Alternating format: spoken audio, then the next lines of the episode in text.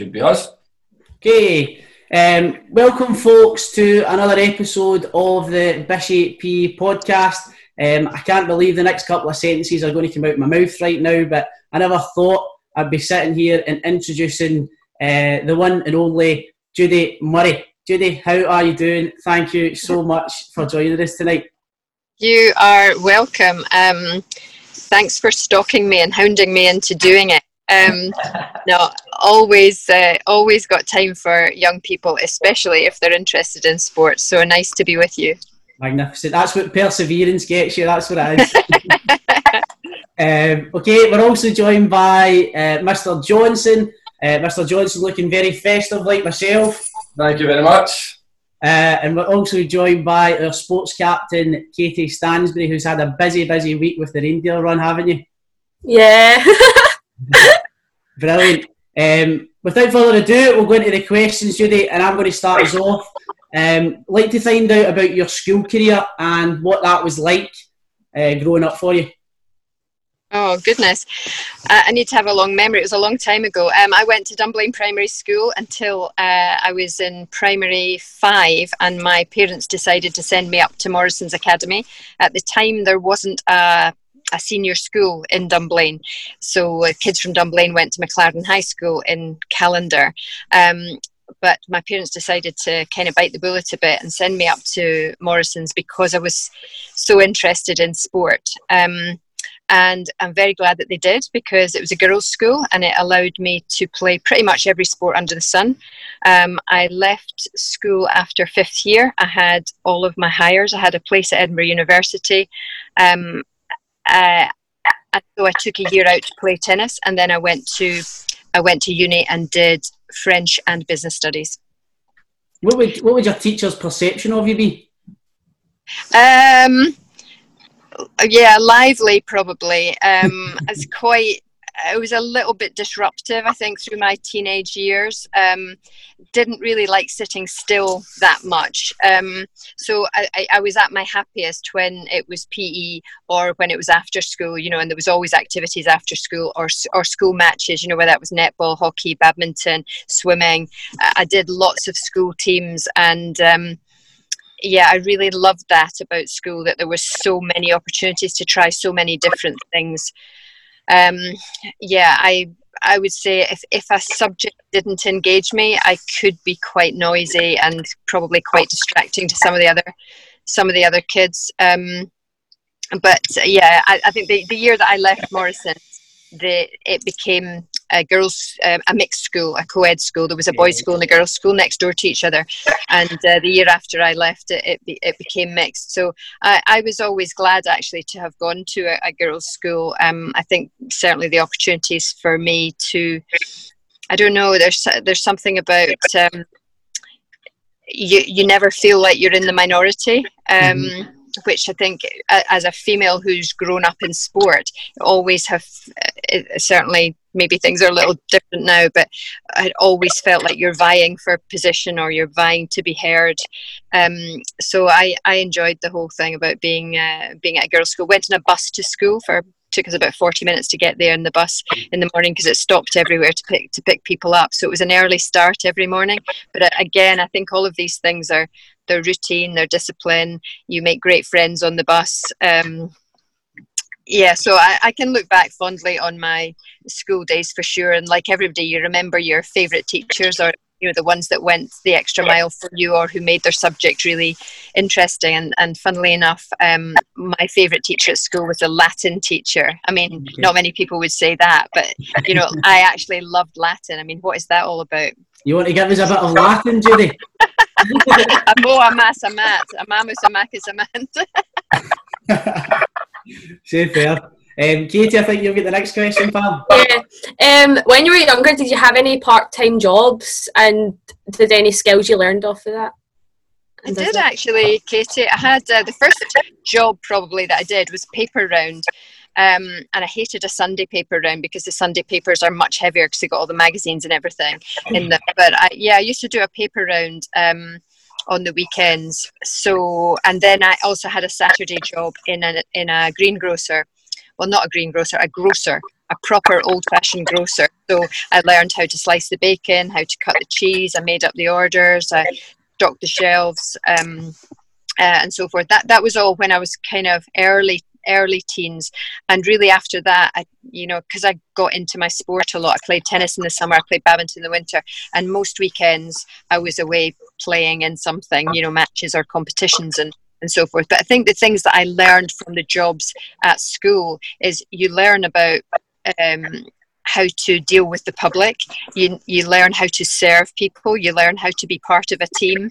You learn about discipline of getting up and doing what you have to do within the time that's allowed to do it. Um, you learn a lot from being around other people, usually older people. Um, that's a big advantage, I think, for me. Um, anything where you can learn sort of on the job training, I call it, within coaching. You know, the, the easiest way to get or quickest way to get good at something is to work alongside people who know what they're doing. Yeah. Um, so I think when you're a young thing and you go into that environment, you, you, you need to find the, the people who will spend time with you and, and help you to be able to do it, do whatever you're able to do efficiently. But there's no substitute for getting work experience when you're young. Yeah. Yeah, Mr. Johnson. For me, okay, Judy. So my next question is just about how it all started. So, uh, what was your route or your, your journey into tennis? How did that come about? Um, I started playing tennis when I was ten. Um, I'm very old, so when I learned to play tennis, you had uh, wooden rackets, and the tennis courts were were well, they're the same size as they are just now, but when you're 10, they, they feel like they're huge.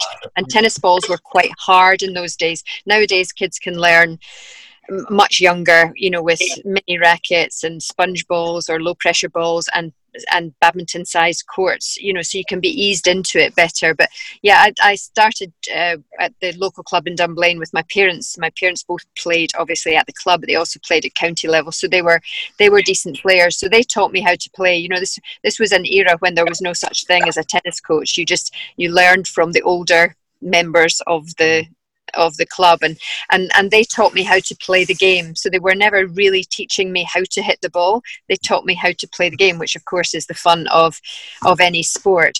So um, yeah I played with the you know the the other kids at the club. I played in the club teams. I got good enough to play in the ladies team when i was about 11 or 12 and that was that was great actually because my mum and my mum's best friend both played in it. The, the toughest thing i think about that of playing in, a, in an adults team when you're very young is actually socializing with them you know at the match teas and things like that because they talk about things that are just like you think they're so boring and you're not part of it because you, you just you can't don't really feel like you can join in. That was really the toughest part of it but the playing of the matches was was great because again you're learning from people who are more experienced than you are. So that that was how I got into tennis. I played for Scotland uh, for a number of years at tennis, although you can only play in kind of friendly fixtures for Scotland because tennis is a GB sport. So we we'd have Scotland England or Scotland Wales Ireland matches. Um, but they were kind of unofficial matches, if you know what I mean. Um, I played for Great Britain in the World Student Games when I was at, at uni. That was one of the biggest things that I played in. Um, went to Romania for that in way back 1981. Had a great, great time. Massive experience being part of. It's the biggest world sporting event behind the Olympics. It's absolutely huge. Um, won uh, won a lot of Scottish titles. It wasn't so difficult to win Scottish titles, to be honest, because tennis was very much a minority sport, and very few women or girls played um, competitively. Actually, back then, more people played, more women played competitively then than actually play competitively now, which is very sad uh, for me uh, to see to see that. But yeah, so it wasn't so difficult to become the best in Scotland because there wasn't that many people to to play against. But I played badminton in the winter because we had no indoor courts and our weather is crap, as you know. And I played for Scotland at badminton um, as well. So those were my two favourite favourite sports, the racket, the, the racket sports. And how I got into coaching um, was really just after Andy was born, uh, Jamie is 15 months older than Andy. We moved from Glasgow back to Dunblane to be a bit closer to my parents, so that I had some help with the with the kids. And I went over and rejoined the tennis club, and still discovered that there was still no coaching for any of the youngsters there. And so I started to volunteer just for a couple of hours a week. And I wasn't a coach, I was a sales rep when my kids were, were small. I had to give my, up my job when I had Andy. Um, and you know I, I really enjoyed teaching the game or sharing the game with the with the kids at the club and it just kind of snowballed from there and I, I set up a really great um, program within uh, our community club. I roped in all the other mums to help running cafes and competitions and teams and with school teams, club teams because the fun of sport is competing, as, as I said before. So we had a fantastic community club. It was just a regular little club, four artificial grass courts, nice little clubhouse with a couple of squash courts in it, but just great people around and a wonderful place for for youngsters to to grow up because there was obviously squash and tennis, but there was a park beside the tennis club, so they could play football in the days before the no ball game signs went up. They could play cricket over there. They had water bomb fights. We had, you know, if the weather was bad, we had loads and loads of board games and things in the clubhouse. So that was my introduction to coaching, and I went from being a volunteer coach at the club to working in the wider district, um, which you would maybe call a county. In tennis, we call them districts for some reason. Um, and then, you know, upgraded my coaching qualifications. I did my first coaching qualification just before I went to uni, and I only did it as a means of making some pocket money on the weekends um, and never actually used it. I passed the qualification, but um, never actually used it. Always found better things to do on the weekends. So, you know, when I was working at the club and then in the wider district, I upgraded my qualification again, and then I upgraded it to the top qualification, and I was the first woman to pass the LTA's Performance Award, which was their their top award at that time. And um, as a result of passing that, I managed to get the Scottish national coach job, which sounds like a it sounds like a big deal, but actually tennis was such a minority sport in Scotland. There was no infrastructure, so really I was starting with a pretty much a blank canvas and tiny salary, rubbish budget, um, but loads and loads of enthusiasm. And um, like that was that was when I really got stuck in. Um, to learn, you know, to, to creating opportunities for the Scottish kids that other countries gave to their kids. So I created infrastructure, I developed a whole load of players, I developed a lot of coaches as well. And after 10 years, I quit um, a, a bit in frustration um, because we had all these great kids coming through and I had tiny budget. I had you know i didn't have staff. It was just it was really too much. And anyway sport scotland wouldn't give me any more funding. Um, kids had to train outside of the country but they really were good enough i thought a lot of them to become world class and we couldn't cope with them in scotland. So i resigned after 10 years and decided i was just going to kind of do the best that i could to help Jamie and Andy, um, it, you know, in their careers, they were sort of 17 and 18 at the time, and uh, it worked out okay. It was a big risk, but it worked out okay. It worked out okay. See what you were saying about having a blank canvas. Did that? Did you did you like that then? That you could go in and basically put your own stamp on it and do things the way that, that you felt it should be done. Yeah, I mean there wasn't there wasn't much there, and if you think about it, a Scottish national coach for tennis job is not going to attract a great world class tennis coach from another country because at the time we didn't have any indoor courts. We had no infrastructure, we had no world class players, we had no world class coaches. You would be completely starting from scratch. So it wasn't an attractive proposition to anybody else, but it was to me because I understood the landscape. And uh, not long after I started, the first indoor course opened at Stirling University. There were four in there. There's six in there now, but and and th- that was you know four or five miles from where we lived, which was great. Um, otherwise, I'd have been driving through to Glasgow or Edinburgh or somewhere else, um, you know, on a pretty much daily basis to work. So. Um, yeah, I think it didn't. Uh, I mean, the job was a, it was a bit scary in itself because it, it, there's a big responsibility when you're a national coach. And but i think for for me i you know i just try to apply common sense to everything that i do. And i realized i start start with the youngest kids because they're the ones you can influence the most. So i started with 20 children who i thought were the had the most potential across scotland aged between 7 and 11 so andy would have been the youngest one of the youngest and elena baltacha would have been um, the the oldest. She was 11 and uh, of those 20 kids, four went on to play Davis Cup, for Great Britain, and Baltacha went on to play Fed Cup. She was the British number one for many years, and Jamie and Andy obviously won their Grand Slams, became world number ones. Jamie Baker made 150 in the world, and Colin Fleming made top 20 in the world in, in doubles. So, and we also produced um, Leon Smith, who's the Davis Cup captain and head of men's tennis at the LTA now. He started with me when he was 20, um, and uh, really I gave him an apprenticeship. I couldn't I couldn't pay him, but I could give him a learning opportunity, and he grabbed it with both hands. And he's one of the most success, successful coaches um, in Great Britain now. So we did okay. We did okay. So I always say to people, I'm, I'm not telling you this for any other reason that, you know, it's not about what you have, it's what you do with what you have. And it's about surrounding yourself with the right people. Because if you have a, an army around you that support you and you're all in it together, you have no idea what you can achieve. Absolutely. That sounded like it sounded really positive, but see along those lines, did you have any kind of setbacks or challenges that, that made your job a little bit more difficult? Yeah, I had. Um, I mean, there were loads of challenges, of course, because because I was I was on my own. You know, at that time, Tennis mm. Scotland, which is the governing body, which now has about 20 staff.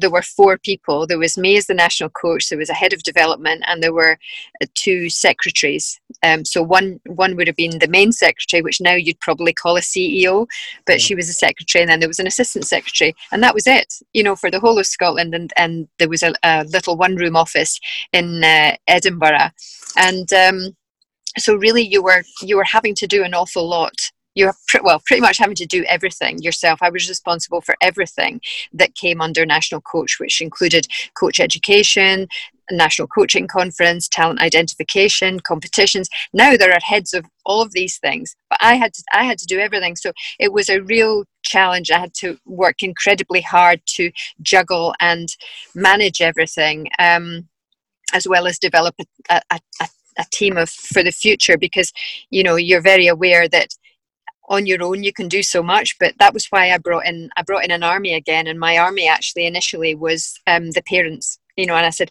here's what i want to do and here's how you're going to have to help me because i can't do it myself when i started you know i didn't have any staff. And uh, i did just the same as i did at the club and um, you know, we started a little cottage industry. So start small, dream big, take small steps, but keep moving forward and take people with you.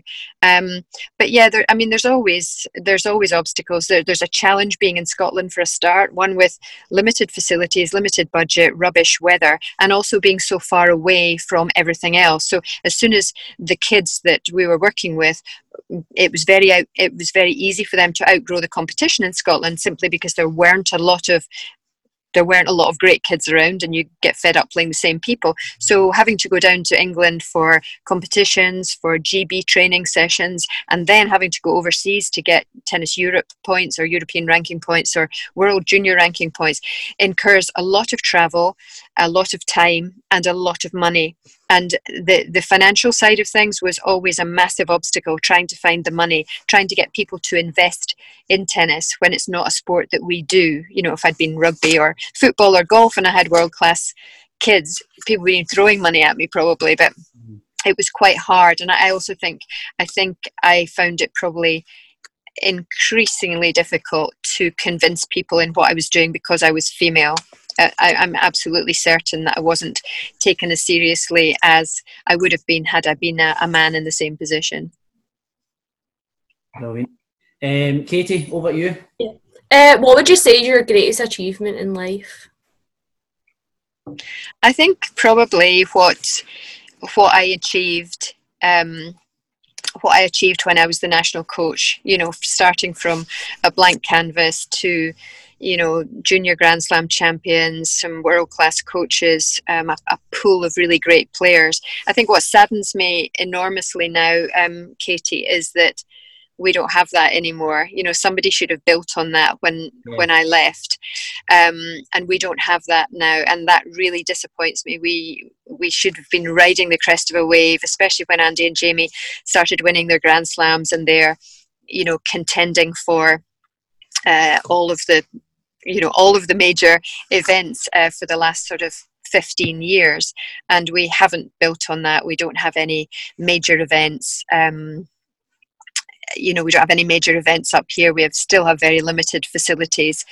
Um, and it, it, just it really disappoints me that we haven't capitalized on the profile and success and excitement we have in terms of tennis fans. There are a lot more mm. tennis fans in scotland now but yeah but that's that that's the thing that that disappoints me the most. But I, I think it probably was my greatest achievement because of because you know you started from nothing and nobody believed we could do anything. Nobody except me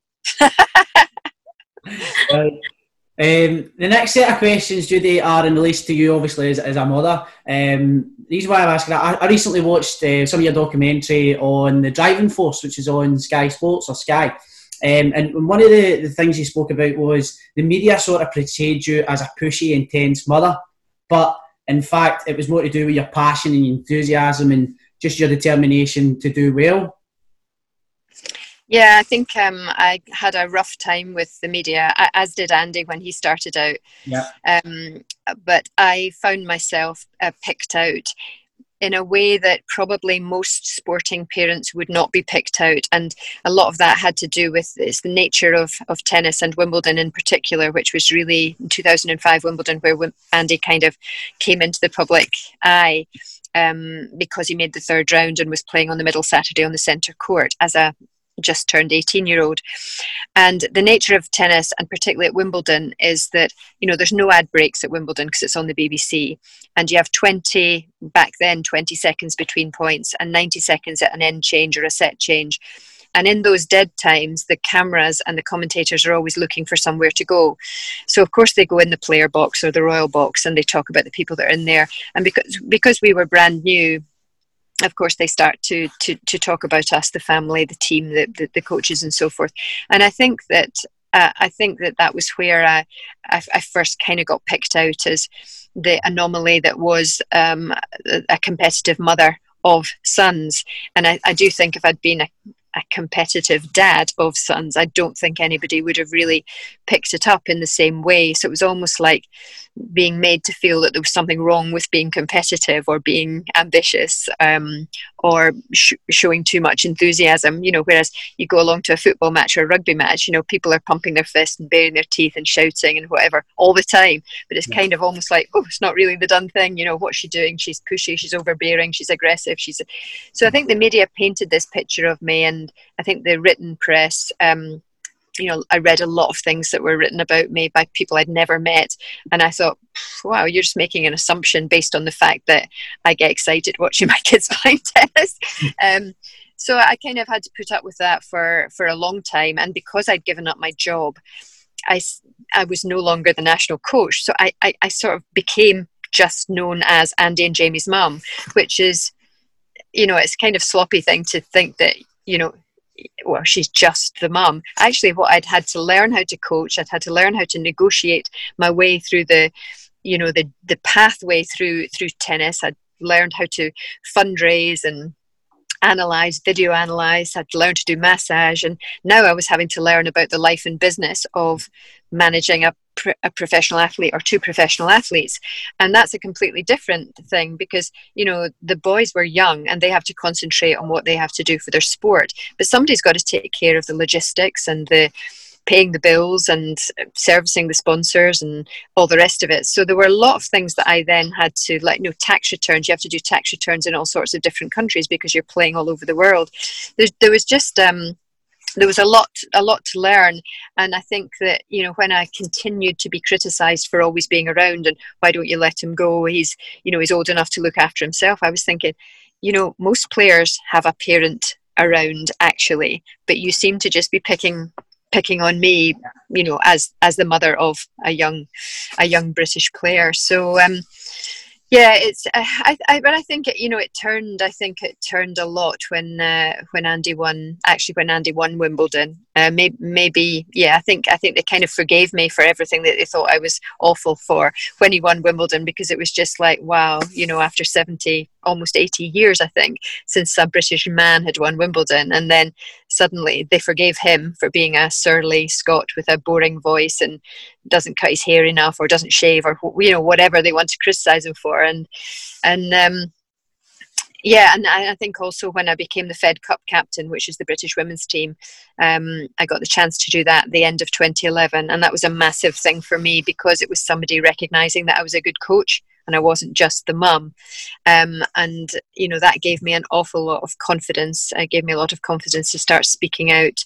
Um, about things because I had to because I was the team captain I had to speak out on behalf of w- women's sports so yeah it's uh, it's it's been uh, it's been a it's been a journey it's it's had lots of lots of obstacles but i think you know you just have to keep your your blinkers on and i think when people criticize you you have to remember that you're not asking them for their advice because you don't value their advice the people whose advice or opinion you value are your friends and your family, maybe your teachers, you know, they're the people who mean something to you who actually know you. You, you just Definitely have to keep remembering that. Thought I'd throw that one in there, John, just for you. Kate, I think you'll get the next question. Yeah, how do you feel when you're watching either Andy or uh, Jamie? Like, do you feel calm and composed, or do you feel tense and uptight? Don't be ridiculous, Katie. Calm and composed. I'm quite good at sitting, looking at like I'm calm and composed now, um, but actually, it, I, I, yeah, it's, it's it's it's torture really. Um, you know, I think it, and it got worse the better they got. You know, the higher they went up the rankings, the more expectation there was on them from the media, from the public, and from themselves. And I, I felt that a lot. You know, my common sense was telling me there's nothing you can do about it. Once they go out there, you can't do anything other than be supportive in the crowd. But, you know, like any parent, you just want things to go right for your kids. It doesn't matter what they're doing, it's just a natural reaction. It's just that my kids do things in front of millions of people and there's big, big stakes for them, you know, whenever they're playing. So, yeah, I, I find it you know, and, and I can be out there for hours. You know, a best of five set match can last five hours, and you can be out there. You're too nervous to eat or drink anything, and um, yeah, you're just, you know, your stomach's in knots. It's it's kind of a mixture of a heart attack and severe nausea, all rolled into one. So it's no, it isn't any fun. In terms of, in terms of um, his Andy's recent injuries and his setbacks. Has that been difficult for you to watch? It's been more difficult for him. Yeah, it's definitely been. Uh, it's definitely been difficult to watch. He's got incredible resilience um, and patience and determination um, to kind of go through and do everything that he has to do to help him to rehab and get better you know whether that's diet whether that's exercises whether it's operations whether it's needles you know whatever it is he's prepared to do whatever it takes to help him to get back.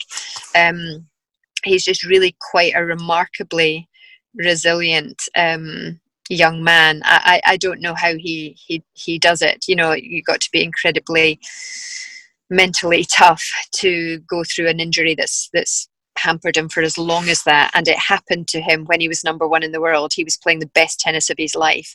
Um, he was on the most incredible winning streak. Um, and and then you know semi-finals of the French, it starts. You know, it, he has a problem with his hip, and that was 2017, kind of end of May 2017, beginning of June, and it's been a challenge for him ever since. But so he's he's still on the mend um, and hoping to get going again at the beginning at the beginning of the year. I, am just going to come in at this point, Judy, right, and I hope you don't mind. But years ago, when Andy was uh, signed with Fred Perry, right, I was I was a I was a big Andy fan, obviously, and it, remember he wore the white top and the blue Fred Perry. Yeah. So I was all kitted out as a wee boy, white top, white shorts, and I remember ordering it from the website, and not only has he obviously get the normal signature, but he signed it himself, and I've kept that since I was a wee lad. Oh, I love it! Proper fan. And I said to my mum, I said to my mum last night, I says, I'm going to tell Judy that because she'll love it. That's lovely. Yeah, I remember those cards. That they were great, and the Fred Perry kit was cool. Yeah. You know, it was quite cool and grungy for you know when he when he was young. It, it kind of fitted for him. Love it. Katie, sorry, back to you. so, what advice would you give to the youth of today? Um, on on what? Like just everything, really. Like in general. life, yeah, in general.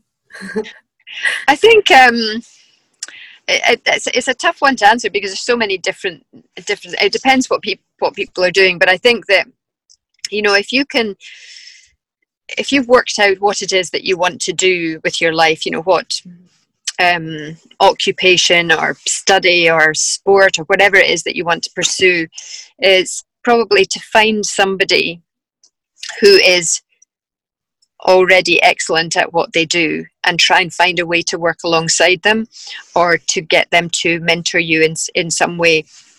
Um, there's absolutely no no substitute for being around somebody who knows what they're doing who's got a calm head um, a track record and who has your best interests at heart and who want, wants to help you as much as you want to be helped by them. And you know never to be afraid to ask for help. I mean the, the worst thing that somebody can say is is no. And I, i've learned how to deal with no for many many years as a woman working in a, a male dominated industry.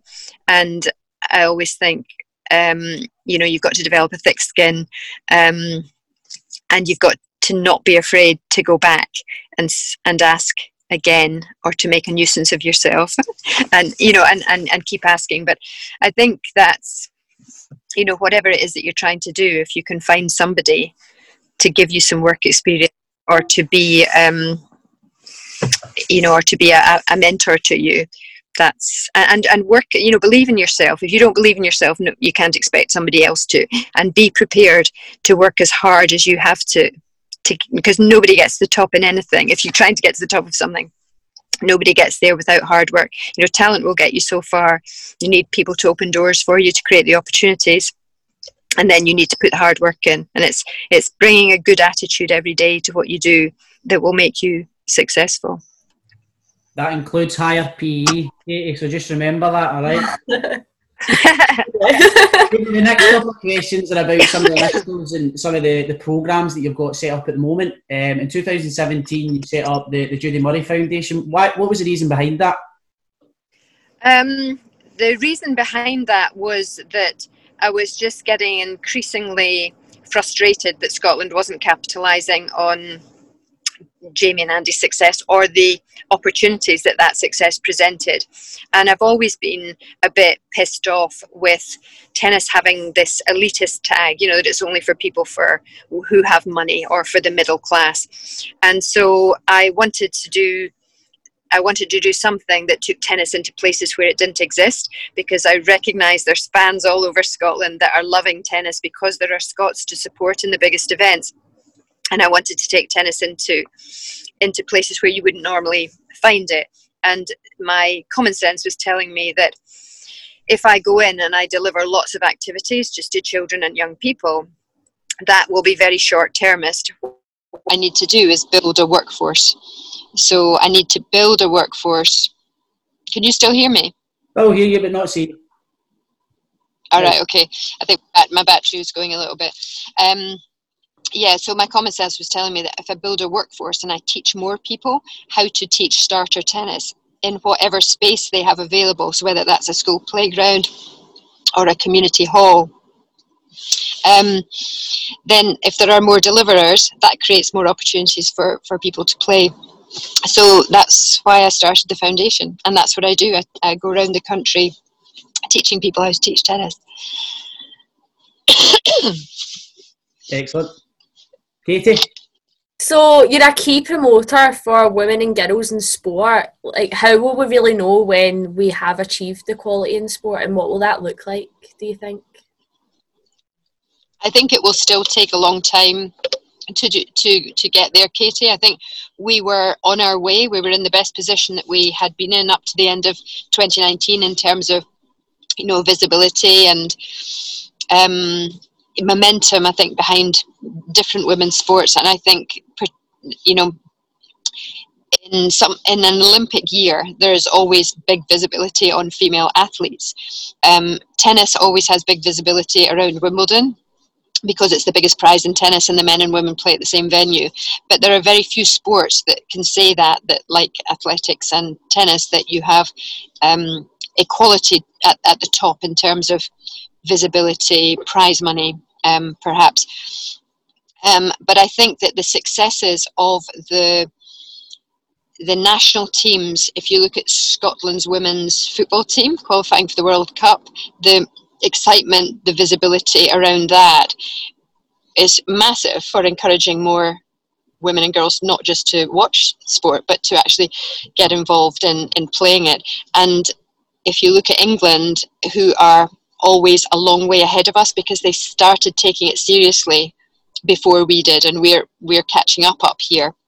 You know, if you look at their rugby, cricket, netball, football, um, and hockey teams, they are world class. So people want to watch them. And when the performance is world class, it becomes more watchable. It puts bums on seats. It puts eyes on screens. And then when more people can see it because it is on TV or, or in other forms of the media, if you can see it, you might just one day believe that you could be it. But you certainly might want to have a go at it if you can see it. But if you can't see it, you're unlikely to be it. So I think we were as close. Uh, we, we, we were in the best position that, that we could have that we've ever been in towards the end of 2019 and covid has really sent us a, a giant leap backwards so but I think we again we have to try and see the opportunity here because as a result of COVID, there will be a lot of challenges for everybody with their physical and mental health, and I think that's where sport and physical activity for women and men it's going to play a huge role going forward. So I think that if we really get behind equality of opportunity at grassroots, then um, we can start to pick pick up that momentum again. But it is about it is about visibility it is about brands and companies and sponsors getting behind women's sport in the same way as they get behind men's sport. And market forces are such that the men are miles ahead of us just now in terms of all of that. But we have to keep our foot on the gas and, and keep uh, heading forward. Superb Judy, I'm conscious of, uh, of your time, and we've got our Christmas jumpers on, so we'll move on to the last couple of questions in relation to Christmas. Um, and I've got the first one. Chris, we've named it Christmas at the Murrays, so we'd like to know what your best and your worst Christmas present is that you've received. I think um, somebody asked me that the other day, and you know, when I think of best Christmas presents, I can't get past Spirograph, and I don't know if you guys will remember that. It was a it was a drawing game with lots of little discs, and it made just great kind of shapes and things. And I remember getting that. I really wanted it. You know, in the days when you had your list made for months and you had to wait to get a special present. I mean, nowadays it feels like kids get special presents all the time. But I remember waiting for Spirograph, and that I just played with that and played with that and played with that. So I think that stands out as a as a best present from many many years ago. And the worst presents for me are oh, just anything that is socks. I mean, who gives people socks for Christmas? But somebody always does. So yeah, socks. I mean, I I remember always as a you know you'd open up something from a granny or an auntie and you'd think socks. What are you doing? It's Christmas, you know. Anyway, socks. Yeah. Yeah, you'll get the next question, pal. Um, what's your favourite Christmas movie or song? Christmas movie is definitely um, Miracle on 34th Street, although I'm a big fan of Home Alone as well. But I can't watch Home Alone every year, but I can watch Miracle on 34th Street with um, Richard Attenborough. It's just a lovely, nice, quite romantic and a little bit sad in some bits. But he's just the most amazing Father Christmas. and I think um, song is probably I Wish It Could Be Christmas Every Day by Wizzard because yeah. it reminds me of my student days and dancing around the kitchen uh, in my student flat with all my flatmates and just going a bit nuts. I don't do things like that anymore because I'm far too old, but I, I, I, that's always what that song makes me think of. A, you know, a time and a place when uh, when that was just great fun. Judy, my next question is a bit of a strange one. But this, we've got Mr. McHugh to thank for this one, but have you got a favourite Christmas cracker joke? Yeah, actually, I have. Um, what do you call a donkey with three legs? I don't know. Wonky. That's right. It's, dreadful, it's dreadful, isn't it? But it's, it's about the one joke that I always remember, and it came out of a cracker. right. Katie. Um, do you have any family traditions that you that take place at Christmas? Uh, well, I would have to say that certainly with with Andy and Jamie because they are professional tennis players, they are rarely at home over Christmas um, because the tournaments at the start of the year are always in Australia or on the other side of the world. So for them to get ready for that, they are often spending Christmas in warmer climates and outdoors so they can prepare for that. So, um, but I would, if I was picking a family tradition, there are two games that we would always play, and one was dominoes, and the other one was carpet bowls and Scattergories that was if you're looking at a board game so yeah i think th- those would be our definite go-to after you've after you've been fed and everybody's had a little bit of a tidy up and a little bit of a sleep it would be something competitive um, and those would be the three things the main three things that would be out every year I can imagine that's a very intense game of dominoes, Judy. Would I be correct in saying that? Yeah, it is. There's one member of my family who is ultra competitive and no prizes for guessing who that is, and who also um, takes a long time deciding which domino he's going to play because he's working everything out in his head. He's like some kind of chess computer as to you know what's going on, um, and also is a very bad loser. it is Christmas now extra special when you've got grandkids on the scene. Yeah, um, Andy and Kim and the kids were up for Christmas last year. Won't see them this year because of all the travel bans and everything. But that was very that was very special. I mean, Christmas is always it's it's just that bit extra special, isn't it? When there's when there's children around. So um, it's it's far more chaotic, but um, yeah, great fun. Absolutely. And then the last one is what will your, your plans be for Christmas this year? Um, I'm going to stay up here um, in Scotland. I think the boys will both be in London. Um, I think it's just we've we've all kind of been waiting to see what what all the restrictions are. Yeah. You know, there's different restrictions down there for them where they are, and obviously different up here. But I actually think that with everything that we've gone through this year, I think it just makes more sense to kind of stay close to home. Don't take any unnecessary risks anywhere. Um, and um, let's hope for a healthier, happier, safer, sportier 2021 and uh, looking forward to seeing this vaccine sometime in the not too distant future. Absolutely.